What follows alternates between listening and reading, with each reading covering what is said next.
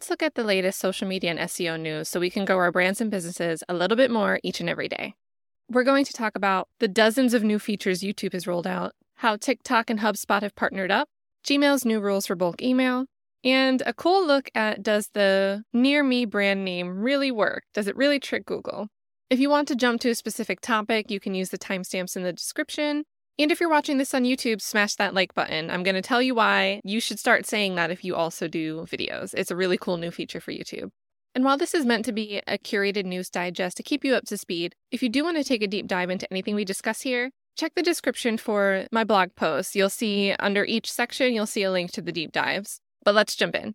So, I think the biggest buzz this week, even outside of the marketing world, is what's going on with AI rules because we had US President Joe Biden make an executive order, and we also had the G7 leaders release an 11 point international code of conduct regarding AI technology. Speculation for regulations regarding AI technology, art, creation, all that has really become a common talking point this year specifically, and now we're starting to see the regulations catch up. The common goals between the G7 and Biden's executive order is on one hand to promote a safe, secure, and trustworthy AI worldwide, and to provide some voluntary guidance for organizations that are using and developing AI technology. I summarize the G7's 11 guiding principles in my blog, and you can also grab the link to the Forbes article. But in short, really they're calling to identify and minimize risks, find ways to monitor AI systems for misuse and abuse. They also provide transparency on what's currently capable for AI, you know, if consumers know that certain AI technology is possible, they might be able to make more informed decisions while they're evaluating what they see in front of them. And the G7 wants to encourage organizations, people, developers to share information with each other about developments and risks. So, my key takeaway here is that we probably all expected that regulations were going to come along as AI technology became increasingly adapted and discussed and used. And in general, it's good to just be aware, both as a consumer and in your own business, to be aware of what's possible. For our next news to know, Gmail is introducing new bulk email rules.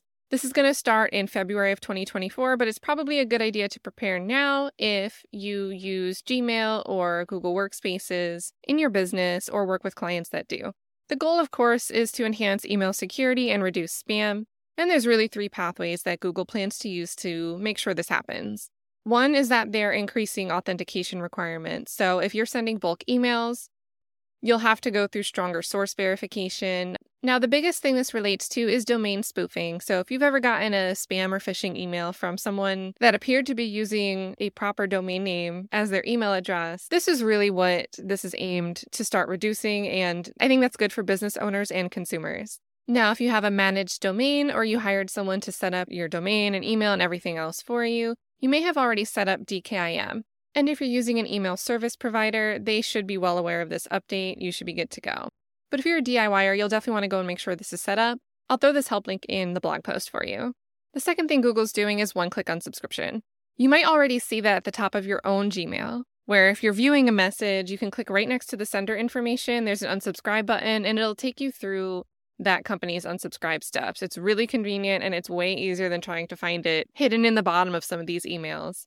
And then the third thing they're doing is also changing their spam rate threshold. And this is good for businesses because they're going to make it clear what that spam threshold is. So they haven't listed it here, but they say they're going to give us a solid threshold. And as they say, this is an industry first. So as a consumer, I'll be happy to see less spam in my inbox. But the key takeaway here is, especially if you're using Gmail and Google Workspaces, but even if you're not, because a lot of these principles may carry over into other email services, you'll want to keep up with things that keep your email content out of the spam filter. Next, and I really love this one, I think TikTok has some of the cheapest advertising rates. As long as you know what type of audience you're trying to reach, it can be really great for a local business with a small budget to do some type of advertising, even if it's just boosting content. But if you want to take it to the next level and create a whole lead funnel out of a TikTok ad, you might really love this news about HubSpot and TikTok partnering together. With just one click, you can now seamlessly integrate your HubSpot to your TikTok business profile. And when you launch a TikTok ad with the goal of lead generation, when you capture a lead, it will be synced to your CRM in real time. That means you can set up instant drip campaigns and whatever other action you want to do, alerts for your sales team, and so forth. The great news about this is it can help you get some of your TikTok audience into other channels and get them engaging there. with the Sales Hub integration, you can watch where your prospects are moving. So if they come to you through TikTok or you've had them in your system, but they click a TikTok ad of yours, you can see all that behavior and you can set up certain alerts to trigger maybe a sales call or a sales email knowing that they might have higher intent now to use your service or transact with your business because of an action they took on TikTok. And lastly, I kind of love this because TikTok does give you insights, but HubSpot will give you a lot more. So, by getting a TikTok user into your HubSpot CRM, not only can you get more information about that specific user's behavior and their customer journey, but you can also get a bigger picture through HubSpot of what role TikTok plays in your business. It's just my speculation, but I do believe similar types of integrations that are not exclusive to HubSpot might be announced by TikTok in the future. The key takeaway here is you can reach new audiences on TikTok, get more of your TikTok audience over into other engagement channels, watch their journey, and even be able to see when your existing leads from any source interact with you by taking action on any of your lead generation ads. I don't use HubSpot in some of my personal niche brands, but I've used them for clients. I'm familiar with the inside of HubSpot and how it integrates with other platforms, so I'm excited to hear about this TikTok integration. If you use HubSpot or if you're a HubSpot implementation specialist, make sure you let us know in the comments. For one, you never know who's looking to get set up with HubSpot. And two, you could help someone figure out if HubSpot is worth adding to their tech stack. So for me, it's a tie over whether these YouTube updates or our next story on the Near Me brand name can actually trick Google or not. It's a tie. I love both of these news updates. For YouTube, we've got dozens of new feature updates. If you've signed in recently, you might notice that you have a U tab over here on desktop. And you can now go here to look at your, your library, your history, and your account information all in one place. But I think there's some other cool features we should talk about that might not be as noticeable. They are great for users and for creators, so this is especially great if you do both. One of the features I love is stable volume control. So if you've ever gone from one video to the next, or you've just been watching a video that had bad audio mixing, you're not going to get that blaringly loud video jumping in when something was previously quiet. And also, if you're washing dishes and can't go and fix the volume on your phone and a video is too quiet, YouTube should now adjust that for you. So, really stupid small, but convenient feature. There's also two new features that together are going to make it really easy to have a clean, well formatted description for your YouTube videos. The first feature is that links to your social profiles in your description will now populate social buttons. You can see how they look in the first. This is what an existing description that updated. Um, and then what I went and did is I went and reformatted my video description to move the links to the left so they're aligned all neat. And then I put a quick summary of them, nice, short, and sweet, right after them so people have an idea what each of them are for. This is great for users who just want to be able to find someone's Facebook or LinkedIn or, or whatever social profile link really easy without having to look through all the links that get added to, to YouTube video descriptions. It's also great for user creator because it looks neater, it's more appealing. One thing to note though is when YouTube takes your link, your social profile link, and generates this button, it's pulling from the tail end of your URL slug. So if you haven't set a custom URL slug for a social profile or you think it's time to refresh and update them, this might be a good time to do so. And you'll also be able to use better formatting in your description, such as italics, bolding, and strike through text. Now, another feature that I love is that the video seeking, you know, if you're trying to scroll from a video to a certain point in the video, it's called scrubbing. That is much easier than ever before. You're going to have larger thumbnail previews of the chapter you're scrolling through, and there's actually going to be a haptic, that means a sensory touch. If you're scrolling on mobile and have vibrate turned on, you'll be able to feel a little vibration when you're getting back to the part that you originally left off on. So if you've ever scrolled forward to see what's coming up, but you want to go back to where you left off, you'll now feel a little vibration to tell you exactly where that is. Now, this is really cool as a user, right? It'll make it easier than ever for you to jump to certain parts that you want to see, go back to where you were, or rewatch a part. I think this is also great for a creator because if you've heard me preach before, YouTube no longer cares if someone watches your entire video. If there's a part of your video that has high watchability or it answers a really specific question, YouTube and even Google will push people to the video and understand that this video, that part, answers this question really well. So, this is a better time than ever before to use chapter markers and descriptive keywording for the different parts of your video, whether it's a step or one tip or a specific question and answer. Because not only is it great for user experience, but it's also great for your search visibility. Some other cool features You've got a new lock screen feature. So, you know, if you've ever tried to watch a video and then put your phone in your pocket and then you mute your video, it shuts off. There's a better lock screen feature for the YouTube app. You can also now search for a song by humming, singing, or playing it. So it's like Shazam on another level. You can now ask YouTube, hey, what's that song that goes like, and then hum away. Lastly, if you heard me emphasize saying smash that like button at the beginning of this video and you are a creator yourself, this is a good habit to get into because YouTube is rolling out a whole bunch of animations and visuals to help creators, both in stream and for pre recorded videos. If you watch this video here, you can see. He's saying, Thanks for watching, I love you, please subscribe. And then when he says that, this button flashes and lights up. It even highlights the little bell notification reminder. So start using those cues in your video. You should be doing them anyway. You shouldn't be afraid to do it. But hey, if you really are shy, YouTube's getting really good at showing people that didn't subscribe more of your content in the future if they think that they would watch it again.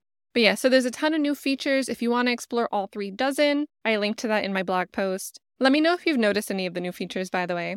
And then our last topic is Does the Near Me brand name really trick Google search?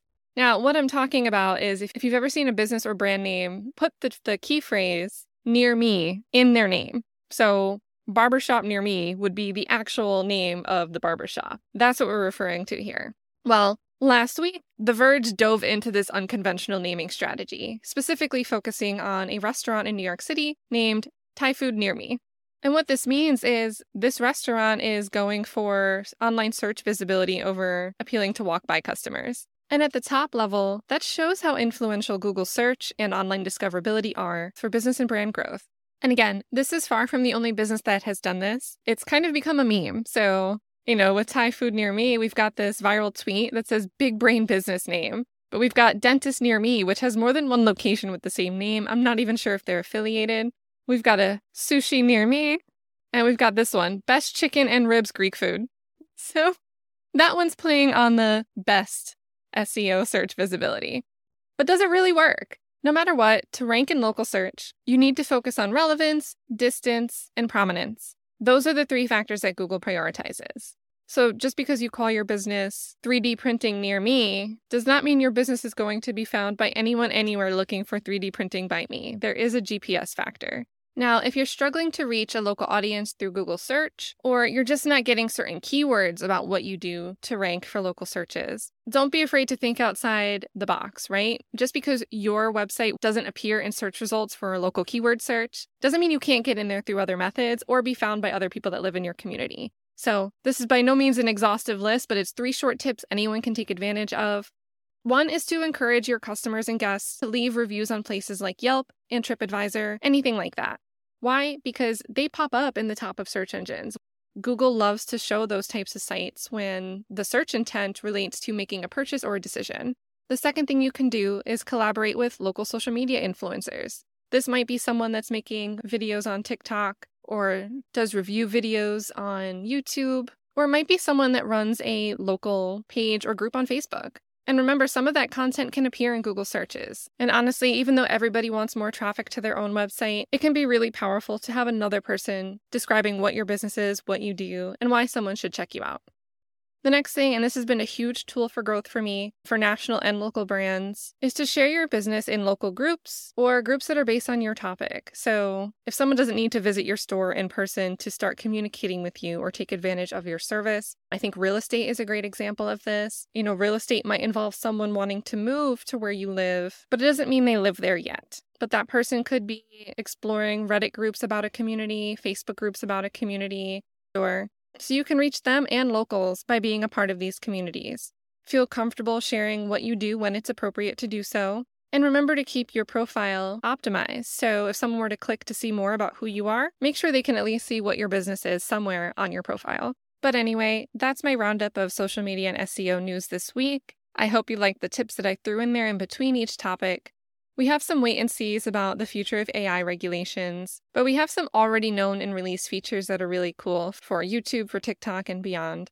I hope at least one of these news stories or the tips sprinkled in in between give you some inspiration to help grow your business a little more each day. Please share your own comments and ideas in the comments if you're watching on YouTube or on LinkedIn if you're reading this newsletter there, or connect with me on any of the socials listed to join or spark a conversation. Also, I always love to hear about wins, so if you want to celebrate in the comments, throw it in there. We're going to celebrate with you. As a personal win, I've really worked hard over the last two quarters to pave a runway strip, up my technology. I'm doing my own PC build this weekend because the video card on this one's kind of going. So I'm really excited to do some upgrades and have the runway strip to invest in producing content like this. So if you like digests like this and want to see other deep dives into marketing tips, tricks, and tutorials, make sure you subscribe. Make sure you hit that like button on the way out because this channel and what I'm calling the Brand Hacking Project is all about practical tips to help small business owners with limited time and resources grow practically and efficiently through content. So cheers for now and happy brand hacking.